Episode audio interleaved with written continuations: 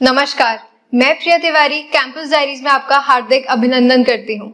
आज हमारे बीच एक ऐसी शख्सियत है जो कि उत्तराखंड की राजनीति में एक विशेष स्थान रखती है। प्रदेश, और विशेष रूप से हल्द्वानी के विकास में उनका अहम योगदान रहा है। आज स्वर्गीय श्रीमती कमला ढिंगरा मेमोरियल मीट के अवसर पर डॉक्टर इंदिरा हृदेश जी हमारे बीच में आई हुई हैं।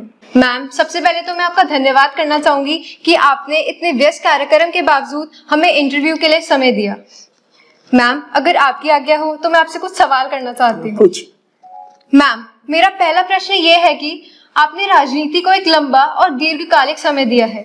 परंतु युवा पीढ़ी में बहुत कम लोगों को ये पता है कि राजनीति में आने से पहले आप एक शिक्षिका भी थी। तो मैम, क्या आप हमें अपने अध्यापन अनुभव के बारे में कुछ बताना चाहेंगी? देखिए, मैंने रोजी रोटी के लिए अप्लाई किया और मुझे सब जगह नौकरी मिल गई, क्योंकि उस समय इतना अनएम्प्लॉयमेंट नहीं था। और मेरी पहली शुरुआत नौकरी में प्रिंसिपल से हुई, जो कि इंडर एज अंडर एज तीस साल उम्र चाहिए थी मेरी उम्र कम थी तो अंडर एज मैं कॉलेज में प्रिंसिपल हो गई गर्ल्स कॉलेज में। और उसी अध्यापन के साथ ही राजनीति भी जुड़ गई। राजनीतिक नेता चुनाव के लिए मदद चाहते थे बुलाते थे अपने क्षेत्र में वहाँ जाते थे। और उसी वजह से उस तरफ़ भी फिर जब भी जिसका चुनाव होता था वो बुलाने आता था और मैं चली जाती थी। तो इस तरह ही रिश्ता जुड़ता रहा और धीरे धीरे मुझे भी अवसर मिला। और मैं उत्तर प्रदेश की अपर हाउस विधान परिषद में पहुँच गई और 24 वर्ष उत्तर प्रदेश में विधायक रही। उसके बाद उत्तराखंड राज्य बनने के बाद पहली बार मैंने कांग्रेस पार्टी से विधानसभा का चुनाव लड़ा और 2002 में मैं जीत गई।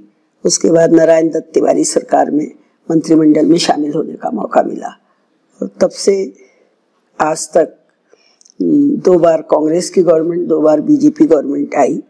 और इस समय सरकार भारतीय जनता पार्टी की है परंतु मैं लीडर अपोजिशन हूँ। लीडर अपोजिशन का बहुत महत्व होता है पार्लियामेंट्री सिस्टम में।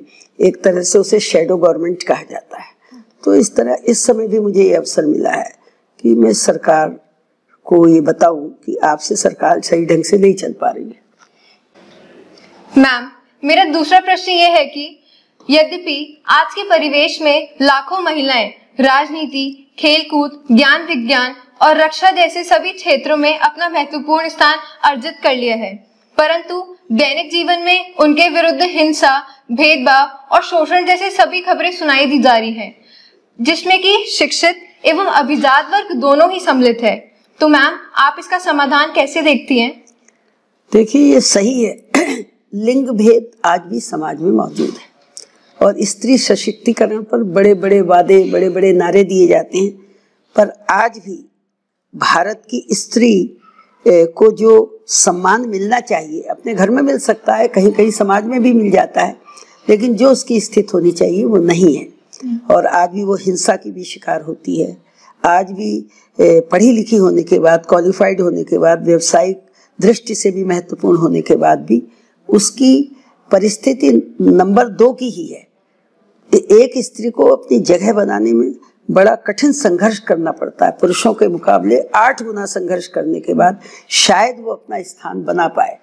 तो दुनिया के देशों में हमने देखा एशियन कंट्रीज़ में तो प्रधानमंत्री बन गई लेकिन यूरोपियन कंट्रीज़ में मार्गरेट थ्रेचर आई थी तो थ्रेचर आई थी तो काफ़ी शोर मचा।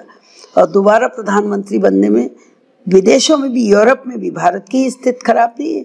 विदेशों में भी स्त्री की, स्त्रियों की स्थिति खराब है। मैं एक जगह विदेश में थी तो जहाँ मुझे स्पीकर ने बताया, हमारे यहाँ कैबिनेट मिनिस्टर महिला नहीं बनती है, स्टेट मिनिस्टर बनती है। और वोट देने का अधिकार भी भारत में पहले मिला, दुनिया के और देशों में बाद में मिला।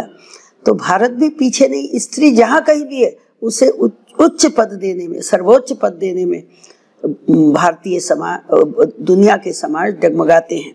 तो आज भी स्त्री को बराबरी की अपनी लड़ाई लड़ने में जहाँ क्षमता, योग्यता, आर्थिक संसाधन जुटाने होंगे, वहाँ मज़बूत होकर खड़ा भी होना पड़ेगा।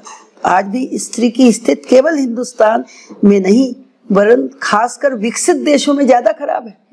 यानी एशियन कंट्रीज़ में तो प्राइम मिनिस्टर बन गई, इस समय भी आपके बांग्लादेश में प्राइम मिनिस्टर महिला है और पाकिस्तान में भी बनी।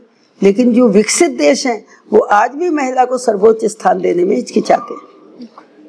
मैम मेरा तीसरा प्रश्न ये है कि आप आम्रपाली इंस्टीट्यूट को उसकी स्थापना के समय से बड़ी नजदीकी से देखते आ रही हैं। पिछले 20 वर्षों में आम्रपाली के आम्रपाली के स्टूडेंट्स ने अपने करियर की यहाँ से शुरुआत की है और वे देश विदेश के आज उच्च संस्थाओं में अपनी सेवा दे रहे हैं। तो मैम आप इस आम्रपाली इंस्टीट्यूट की विशाल यात्रा पे अपना आशीर्वाद प्रदान करें।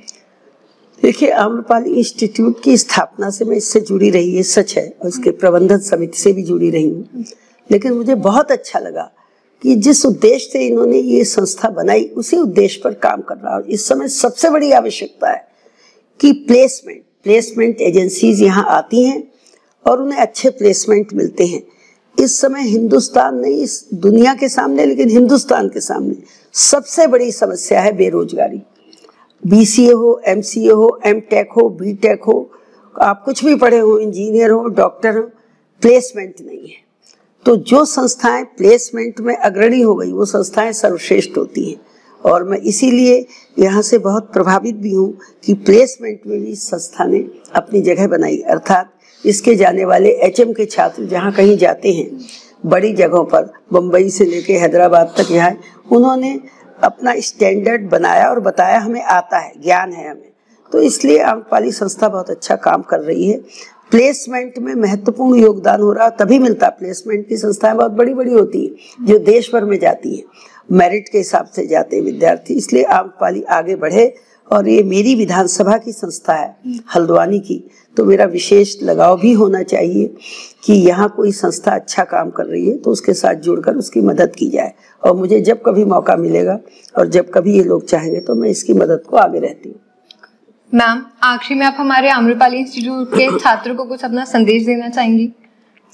देखिए बच्चों के लिए तो हमेशा ये संदेश है कि जब पढ़ने का समय ये दोबारा नहीं मिलेगा। इसे गवा मत देना। क्योंकि खोया हुआ समय वापस नहीं मिलता है। इसमें इन्वॉल्व होकर, पूरी तरह जुनून के साथ अपने उद्देश्य से आगे बढ़ो और कोशिश ये करो कि आप प्लेसमेंट में पहली ही बार में चुन ली जाए। धन्यवाद मैम, आपने हमें अपना इतना कीमती समय दिया।